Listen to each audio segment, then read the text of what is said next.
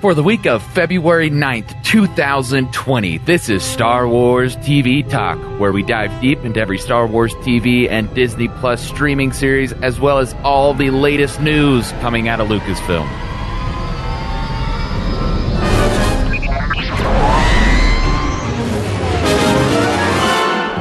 This week as we eagerly await the mid February premiere of the seventh season of The Clone Wars. We continue our review of the final episodes of Star Wars Resistance. Today we are discussing episode 16, No Place Safe, and episode 17, Rebuilding the Resistance. And to help me with that is John. John, how you doing? Uh, doing good, but you just threw me. Is it no place safe or no safe place? I believe it is no place safe. Oh, okay, so it's a little play on words there that uh, yeah. went over my head. Uh, okay, yeah, no, I'm I'm feeling good. Um, we are definitely barreling towards the conclusion of Resistance now. Things have ramped up. We got a lot of what we've been begging for all season. So, uh, yeah, I'm I'm grinning. I'm a happy camper, ready to break it all down.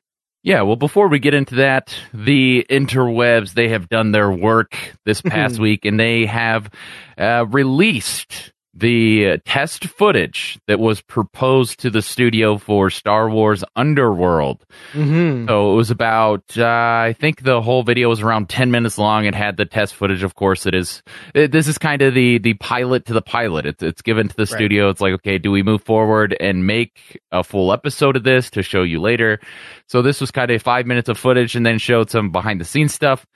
So is there anything to really take away from this? Uh, yeah. Well, I mean, as a proof of concept, it's very interesting to see where they were at with what they could do with television at the time. But in a way, I'm kind of glad that that got backburnered because I don't know if the mid to late 2000s was really the best time to try and launch Star Wars TV fare. I don't think special effects and, and visual like post effects were at a point in the late 2000s where maybe they really could have done justice to the television show and it may have felt a lot smaller. Like I I never truly felt like I was on Coruscant in in mm-hmm. those scenes. You know, it it felt you you could feel the edges of the budget in yeah. in in that. Now again, this is a proof of concept. This is like you said, a pilot for a pilot. So this isn't necessarily the heights that the show would have got to, but as I was watching it, having just watched Mandalorian, I can't help but look at this and say, "Oh, I'm glad that our first foray into prestige Star Wars mm. TV was what we got with The Mandalorian. This was the right time and they threw the right resources at it. And I just don't know if that earlier incarnation of a Star Wars show would have been quite as satisfying. So uh, I'm just kind of happy that that that didn't happen when it did, uh, and I'm happy that now we are full steam ahead during an era where Star Wars can be done just as grand on the small screen as it can on the big screen. Yeah, and I think this is something also to keep note that this wouldn't necessarily be exactly what we would have got because of course typically with test footage they don't necessarily come in and, and pay their a-list actors that are going right. to be the showrunners so this is just people that are hired to to kind of act out the certain scenes they probably were given what they were doing five minutes before they started doing sure. it and so there's stuff like there and obviously it's dubbed over with the voiceover all all that sort of thing but eh, yeah, it's like you said, the budget for a TV show back in this point wasn't it wouldn't necessarily have done it justice and we may have lost a lot of uh, love for Star Wars TV or not mm-hmm. necessarily mm-hmm. love but maybe an interest for future Star Wars TV because this also would have been uh, I don't know if it had a network yet uh, but it would have been just on like a normal cable network correct I thought at the time they had some sort of tentative deal in place with ABC but we're talking 15 years ago that you know all this was starting to brew. So my facts may be fuzzy on that, but I thought these were destined for ABC, or they they maybe had got the first right of refusal on them or something. Mm-hmm. Yeah, these would have just made Star Wars feel too small, and I think that really could have hurt the luster of Star Wars at a time when uh, it, it, sort of needed to simmer mm-hmm. and build a little bit of momentum or you know like pent up demand for really good Star Wars because that kind of helped probably the sale to to Disney, right? Like they saw the demand for it. So if if they'd gone into TV early on and they just sort of diluted the Star Wars brand further with maybe some some mediocre offerings, uh, you know, maybe George would have walked away with two bill instead of four. So this, uh, I just sometimes you look back on history and you're like, yep, yeah, I, I think things played out for the best. That's that's really my only takeaway on this. Yeah, I mean it's it's something that I think we got the better deal. That's for sure. Mhm. I think what we got with Mandalorian, that's that's what I thought after watching this test footage was, oh, I'm glad we got the Mandalorian from all this, and that we, because people were excited when this was first announced that we were going to get a Star Wars Underworld show, and it was going to be. Uh, kind of the, the premise that was pitched about Mandalorian basically to the audience was that it was gonna it kind of seemed similar. So hey, I'm happy with what we got. Yeah, this is one that needed to stew a little bit longer, and uh, Favreau would have been busy just starting to develop Iron Man at the time, so Mhm. we would not have got the same talent that we were able to line up with Mandalorian. So yeah, yep, things worked out just fine. Yeah. Well, should we get into some other things that we are excited about this week? Yes, and I am very excited to break down these two episodes. This this was a lot of fun. So, Star Wars Resistance Season 2, Episode 16, No Place Safe. Kaz decides he no longer wants to stay on the Colossus as his desire is to fight for the Resistance. Kaz sets off to join the rest of the Resistance, but runs into the First Order. Bum bum bum. So these two episodes are big moments for all of our characters, I feel like. The characters that mm-hmm. we have been following around and we've cared so much about. This episode first opens up with Kaz kind of looking at this beautiful landscape that the Colossus has been able to claim as their new home, basically. And they're friendly with the locals. I I mean, everything is perfect. They are in heaven. They have Yeah. the perfect setup. I mean, it's, it's the perfect Switzerland in their mind. You know, they're not going to get attacked. They're fine here. Yeah, I would have said Tahiti, but yes, they, they're they're living it up. Life is good. They've got allies. They're they're feeling very comfortable and secure, and that's Yeah. a dangerous place to be when the galaxy's at war. So Kaz, he's looking out and he's he basically he's conflicted here and he's hmm. making up his mind like, yeah, I mean, I'm leaving the people that I've become friends with in this last few years of my journey, but it's time for me to, you know, to depart. It's time for me to to pursue my desire, which is I can't basically sit here while the rest of the resistance is out there fighting. It's a typical, you know, Finn and Poe type of mentality that we see in these in this latest era of Star Wars. And then of course you have all these other characters that just look out, they have the galaxy in front of them and they understand the evil that's that's trying to take it away, and he decides that he wants to he wants to go out and fight. And of course, when he does this, he runs into a nice little scout droid that picks up his ship. Yeah. And he goes back to the Colossus to warn them just in time that they are going to be attacked by the First Order. Yeah, this was a lot of fun. Uh, obviously, a callback to Empire with all the probe droids being dispatched throughout the galaxy. That was a lot of fun. I love that they're souped up probe droids, but they're still kind of true to what we saw in Empire. Like they've got the same sort of like sensor dome, but they've beefed them up so they've got like some real firepower, you know, baked in there too. Uh, so that was a lot of fun, and this this felt so good. Kaz, he's got a, a call of duty. You know, he's he's honor bound to you know rally for the cause. That feels very Star Wars. Feels very good. You know, this is the same dilemma that Luke effectively had at the beginning of A New Hope. You know, uh, am I going to live my mundane life or am I going to be part of something bigger? That feels great. You get these nice sentimental moments where you realize, you know, for as much as he's a bumbler, Mhm. he affected some good on the Colossus and he's respected and he's being treated like a man for the first time and he's talking like a man, you know, like Yeah. uh, a steady handshake and a, you know, a calm, uh, resolute voice. You know, they just, they just hit all the beats with this. This was exactly what I was hoping they were building to in the last episode because they hinted at at the end, you know, where he's like, you know what, the fight's going to come to us. Uh, You know, we can't stay hidden forever. Like you could tell that he wasn't comfortable at this point with, uh, you know, the quiet life. And yeah, so that's exactly where they were going with it. And it was, uh, a nice way to bookend Kaz's journey as a boy and really Mhm. paint a clear picture of him stepping into the world now as a man.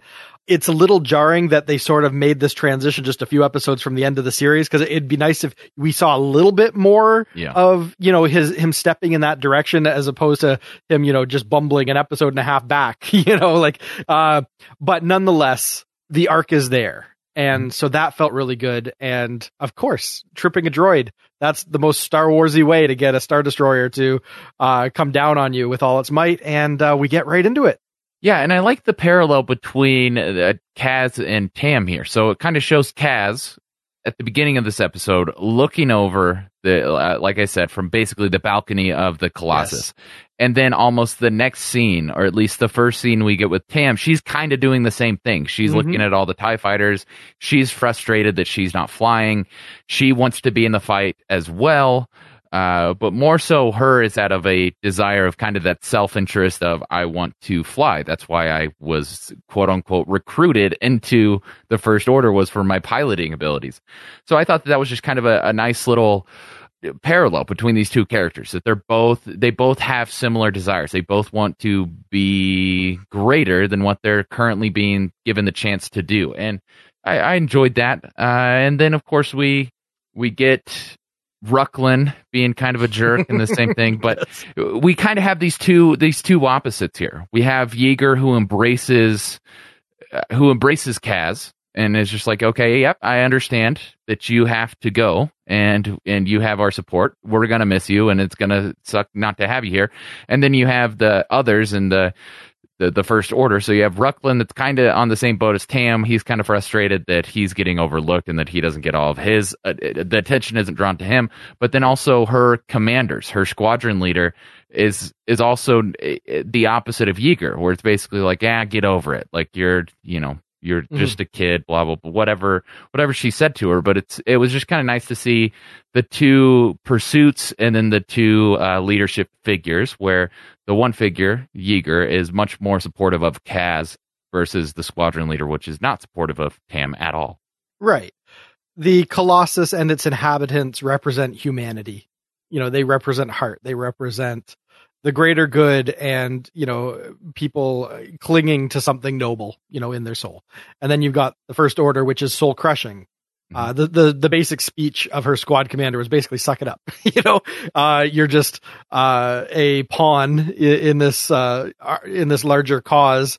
And, uh, yeah, it, there, there's no sense of humanity or respect for life. And, uh, yeah, even what's his face, you know, her, her buddy there, the Aryan, you know, he's just in it for himself as well. Like, uh, he's petulant. He's just looking for an opportunity to step up. You you feel like he's a little Hux in the making, you know, mm-hmm. like he's just waiting for his opportunity to be able to snag some glory. Yeah, so there's nothing noble or righteous in the first order and they made all that clear without really spelling it out in these sort of simplistic terms that you would assume that they would sort of dumb things down for a younger audience. I felt like there was a lot of subtlety here. Like how often do you get a quiet contemplative scene in a kid show where the heroes are looking out at the horizon trying to figure out where they fit in to this crazy mm-hmm. galaxy. Like you just don't get that kind of stuff. So when an episode like this drops on us and it really nails all those beats, I'm gonna, yeah, I'm gonna grin. I'm gonna applaud. I thought that this was an exceptional way to really frame what we're going to be exploring over the next few episodes. Yeah, and I really love the back and forth of this episode. I mean, it, it shows a scene of Kaz, then goes to Tam, and then Kaz, Tam, and back mm. and forth, basically until this final fight scene, or until the until the First Order catches on as to where the Colossus is going to be. But I thought that that was just so interesting, and then it cuts to to Neeku, who's having this emotional reaction to Kaz leaving, which is way over the top. But hey, he's uh, he's this this species that doesn't really know how to show uh, emotions, I guess, and is really well. No, he knows how to show emotions. he can't hold back. Is the problem? He's he's unadulterated loyalty and affection. He's he's right. just like a puppy. he he just wants his friends around him, and nothing else uh, makes sense to him. Uh, I'm loving this. I'm loving it. but uh, yeah, we probably should keep moving because I could just gush all day on uh, how fun I, I, thought this was setting up. Uh, you know, our little adventure here. So of course, as Kaz is leaving with the fireball, which Yeager, uh, this is kind of that that sign of acceptance of his mission. He's he's right. showing Kaz like, yeah, you know what, you better take the fireball. Which if I'm Kaz, honestly, I don't know if I want to take that ship. It's sure. even though they they fixed it up a lot since season one, but it's still not necessarily one that I want to just go out and fight a whole bunch of ties and mm-hmm. go back to the resistance on. But I mean, I guess that's the same for the Falcon, right? They're both kind of these beat up ships that get the job done in the end, I suppose. Yeah, beggars can't be choosers, right? It's it's a it's a flyer. It'll get him where he wants to go. He can leap out towards the stars in it. Like that's all he's looking for. It's it's kind of like when a kid gets his first car. Yeah. It may not be a Corvette or whatever the kids think is cool these days. You know, it could be, you know, a beat up 10 year old Honda Civic, but mm-hmm. hey, they're mobile. You know, their world just got so much bigger and now they're in command of their destiny. So yeah, of course, he's over the moon. You're giving me a flyer. I'm going to be able to actually pursue this and, and with everyone's blessing, like he's, he's over the moon right now. And this next transition into this fight scene. So Kaz comes back and we have this this warning that he gives to the whole class. It's like, hey, they found us. The fight's yeah. coming here. You know, if we don't get out of here on time, it's gonna be it's gonna be an issue, and we gotta we gotta get everyone out. And then by that time, it's too late, and we get this really cool sequence with the aces fighting these Tie fighters, and then of course. Mm-hmm. Tam is in the fight as well. So yep, she's yep. she's out there fighting and uh, Kaz is out there fighting and we have just this whole just great scenery because one, it's on this beautiful planet, which I talked a whole lot about last week. And right. It, it's really cool. Like this was great animation, great scenery that we got to uh, experience here. And Kaz also gets to use Yeager's ship. So once again, this is kind of that leadership. Like, okay, yeah, you can't use a fireball anymore. So go ahead, take my ship out there and you right. go fight. And that's also kind of a, a leader where he could go out there and he could get involved in the fight, but he has trust in Kaz. And so he sends Kaz out in his place basically.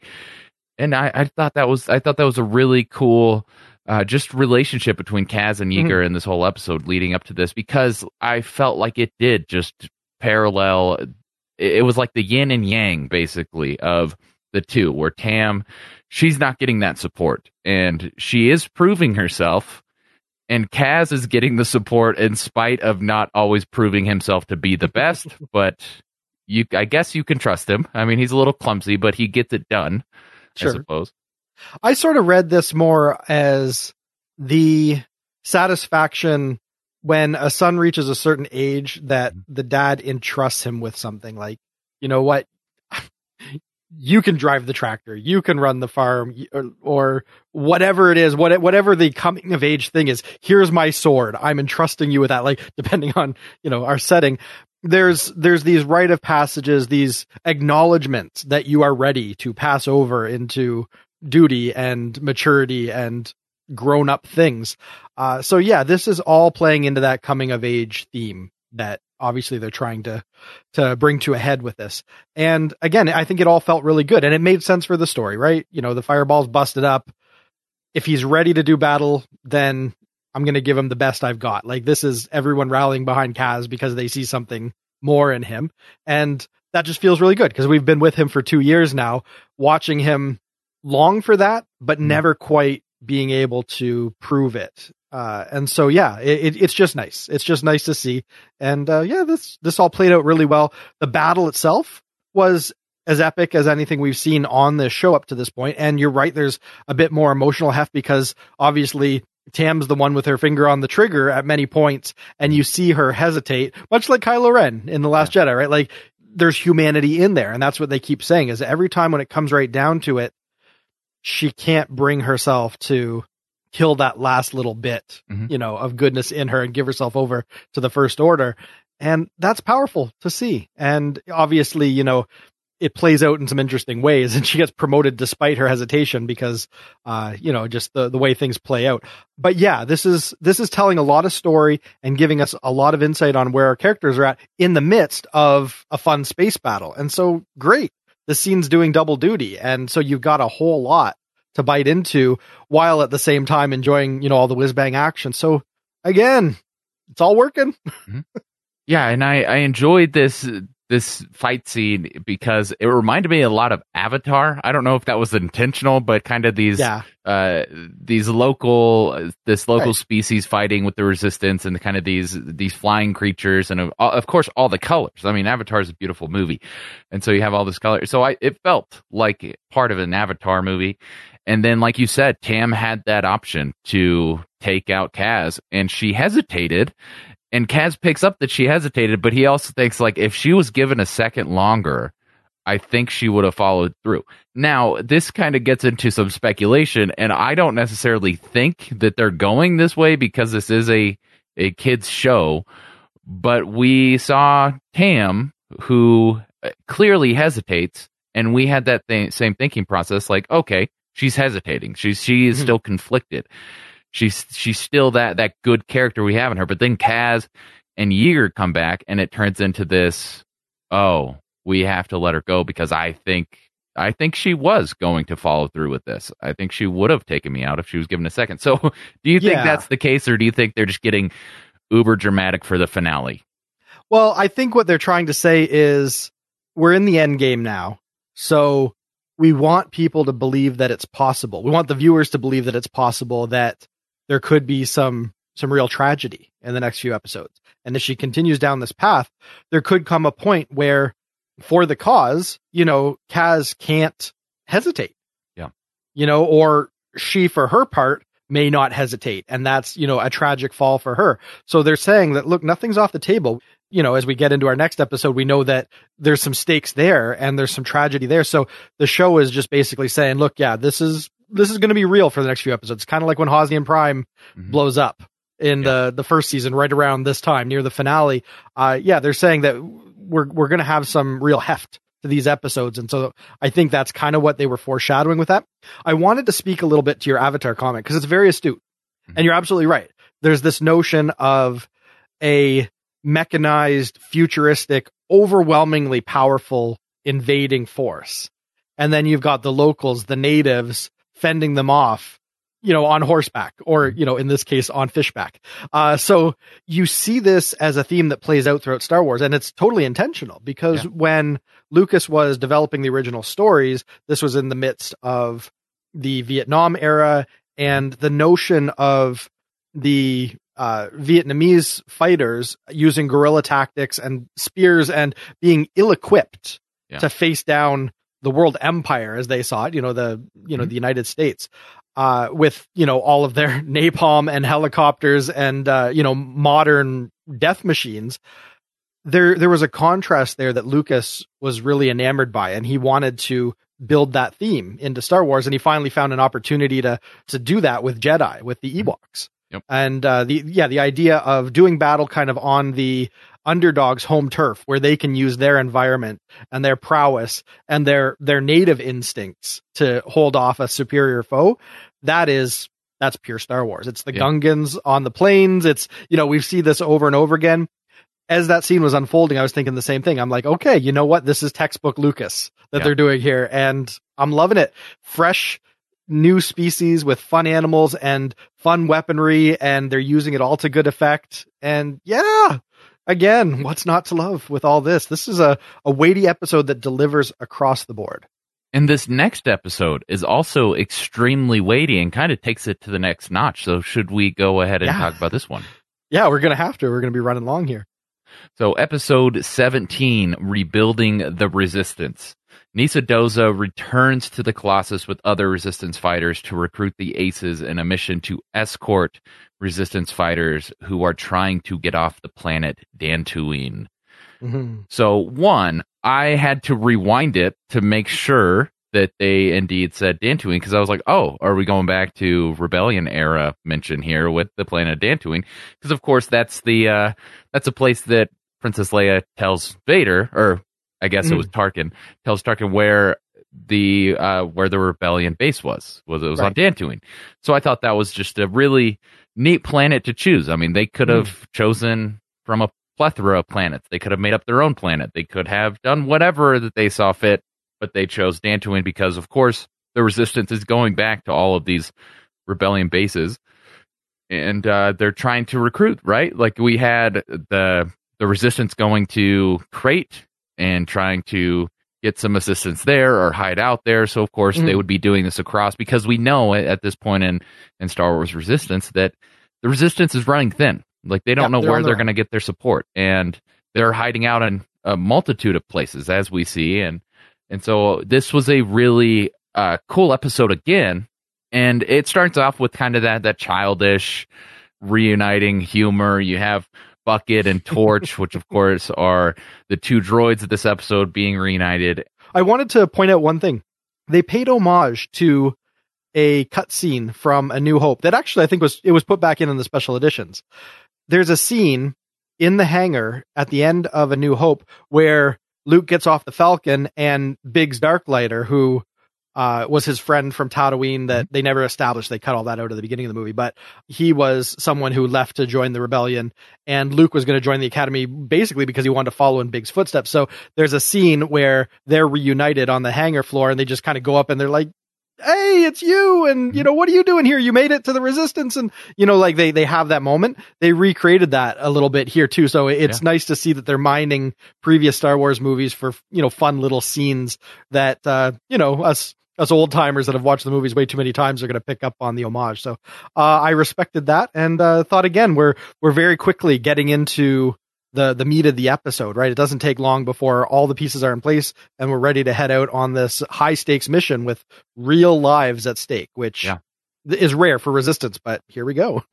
Yeah, I think this is really the first time that real lives have been at stake, or at least at this level, because we have some deaths in this episode. Uh, It's just Mhm. it's just unavoidable. Like the people die in this episode, and I I really liked them preparing. It felt like a Star Wars film where they're prepping to get into their ships Yep. and all of this stuff. We know that this is, of course, after the Last Jedi. So uh, Admiral Holdo has already been.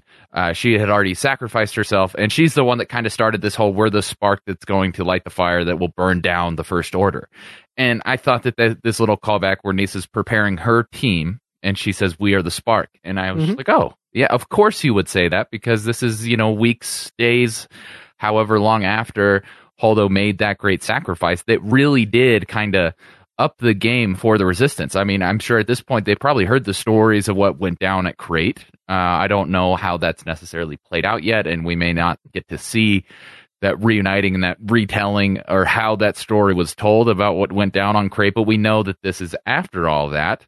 Mhm. And in the score, I, one of the things that I was putting Yeah. together as soon as I heard this, I'm pretty sure this is the the score March of the Resistance that's playing Yeah. in the background. It is, and and it strikes a bit of an ominous tone. Mhm. Yeah, it's they're they're saddling up, you know, to to head out on what is a, a dire mission, and uh, yeah, you're feeling it. They're they're really pulling out all the stops, and I picked up on the the music cue too. I thought that's that's really pulling you into the world, and you're feeling like you're watching the resistance. You know, forming in a way. This is these are the little tiny cells that are coming together all throughout the galaxy at this point. You know, which is hopefully carving that path that will help everyone to unify by the time we get to Rise of Skywalker. But yeah, this was fun, and uh, they they definitely struck the right tone across the board.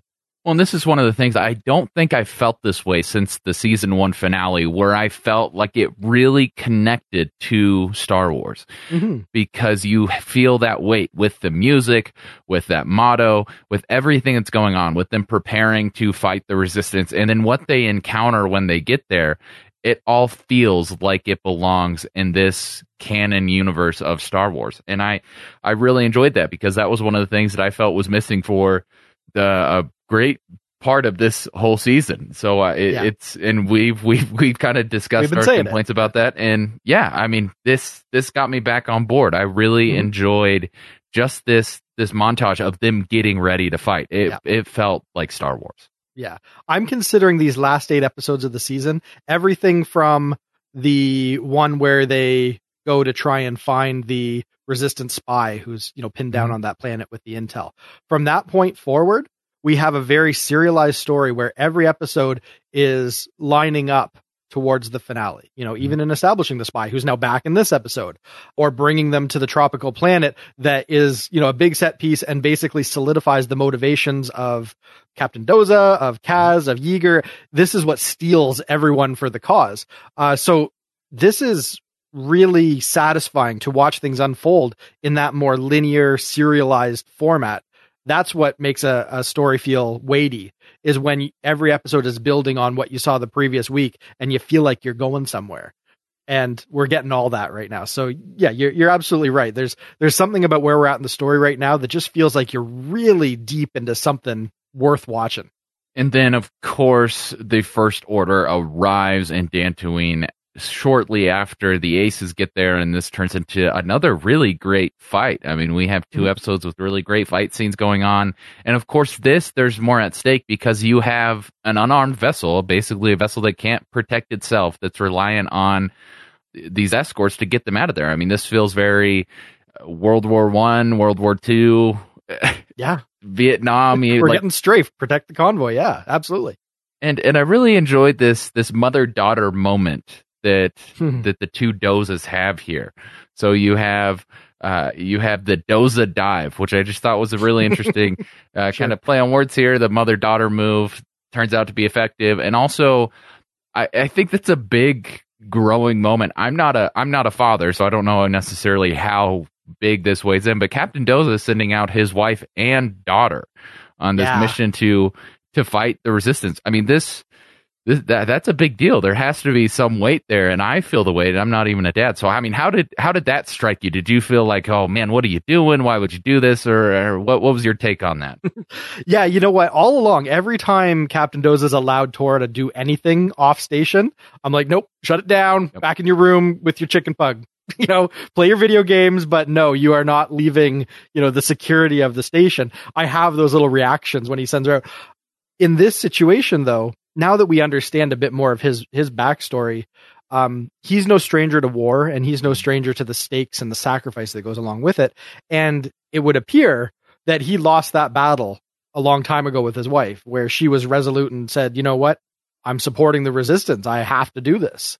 And he realized he had to acquiesce. He said, you know, you know, we've been running for too long or whatever. So he's been thinking about his daughter. He's been thinking about, you know, I just, I don't have the luxury of principles right now. I'm a dad and I have the station. And so I have to try and play this smart. I can't just jump in headlong into the cause. Uh, but his wife, obviously, they've gone back and forth a lot on her getting involved in the cause and whether Torra could be involved in the cause.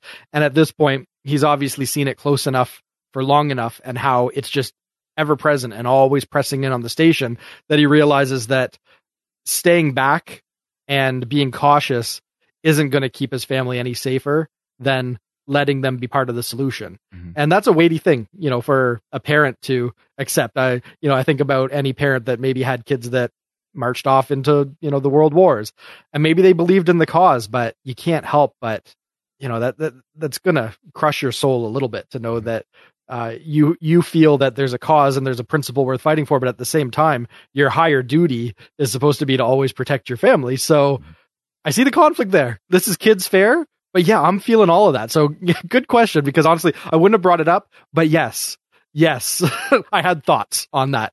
Uh, so yeah, there you go. That's that's my take on that. Yeah, and so then we get Tam coming in into this episode, and she has some leadership to go on. So she's coming off of promotion, she's ready to go.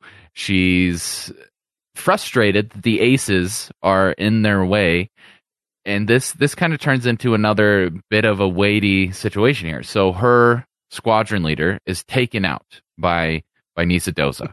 So now she's given this opportunity to be Yep. the leader, and she has an opportunity to pull him back, and she doesn't. And one of the escorts gets taken down. And Kaz, I think she tries to pull them back. Like she says, wait. Yeah. But it's too late. And her friend, I can't think of his name, but the Aryan, uh, Rucklin. Yes, Rucklin. Um, he is so hell bent on trying to make a name for himself and move up the ranks that he wouldn't have listened to her, even if he heard that communique. You know, if he's got a moment to shine and take down the escort, he's going to do it. That's why he's so frustrated at the end where she gets a promotion. They don't even acknowledge that he's the one that made the kill shot. So, uh, yeah, a lot going on there. And obviously, she's just as conflicted as the last episode. She thought going into this that she could do what needed to be done Mhm. because she can kind of think uh, of the resistance just as faceless enemies.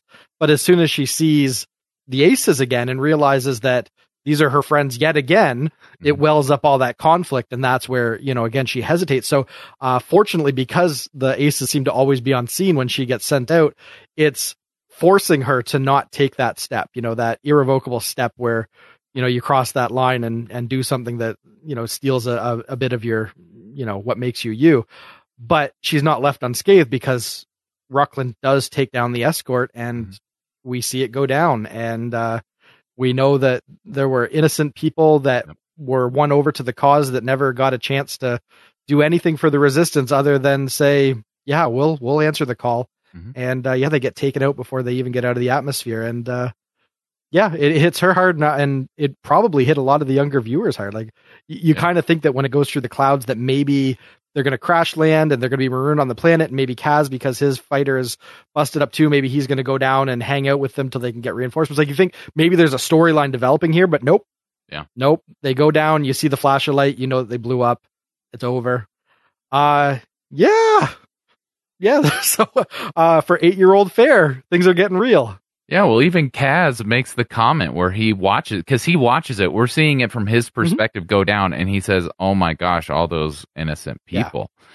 I mean, so now he's hit one once again because, of course, he saw the the whole broadcast of Starkiller Base destroy his whole system that he grew up on, and now he gets to see this, and so his his fire for the resistance and against the first order it's growing while rucklin of course is growing closer to the resistance and tam she even has that question too like what am i doing like what i just i just led this this mission and i killed it like i killed a transport like it wasn't even there was They zero threat to combatants, yeah. us Exactly. it was just yeah. it was just a transport. So that that's a lot of big stuff here. And then of course it ends on a a other theme of Captain Doza saying, "You know what? Yeah, I'm done running. The the Colossus is done running.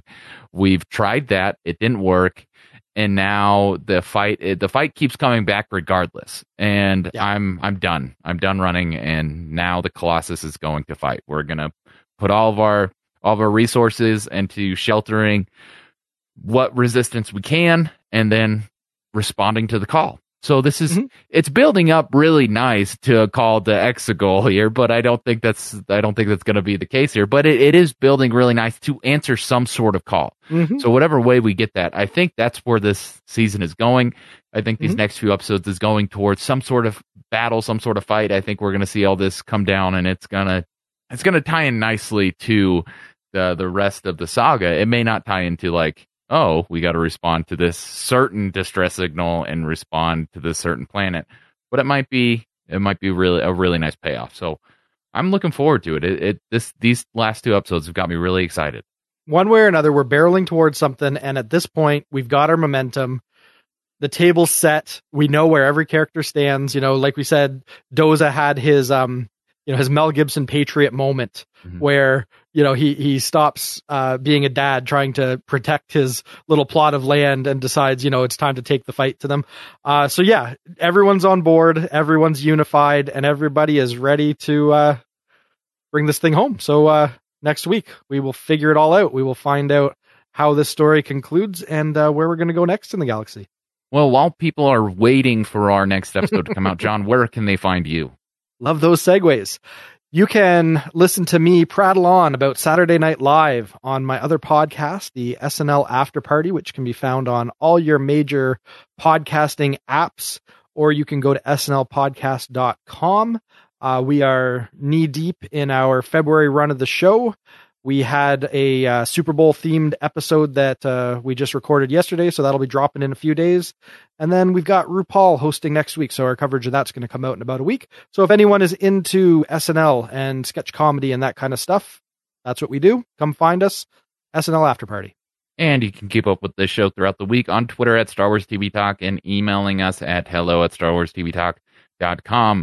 You can find the rest of our shows online at Star Wars TV and by searching for Star Wars TV Talk wherever you get your podcasts. And please leave us a nice five star review. You can find more TV Talk podcasts at tvtalk.fm. Thank you so much for listening, and may the force be with you always.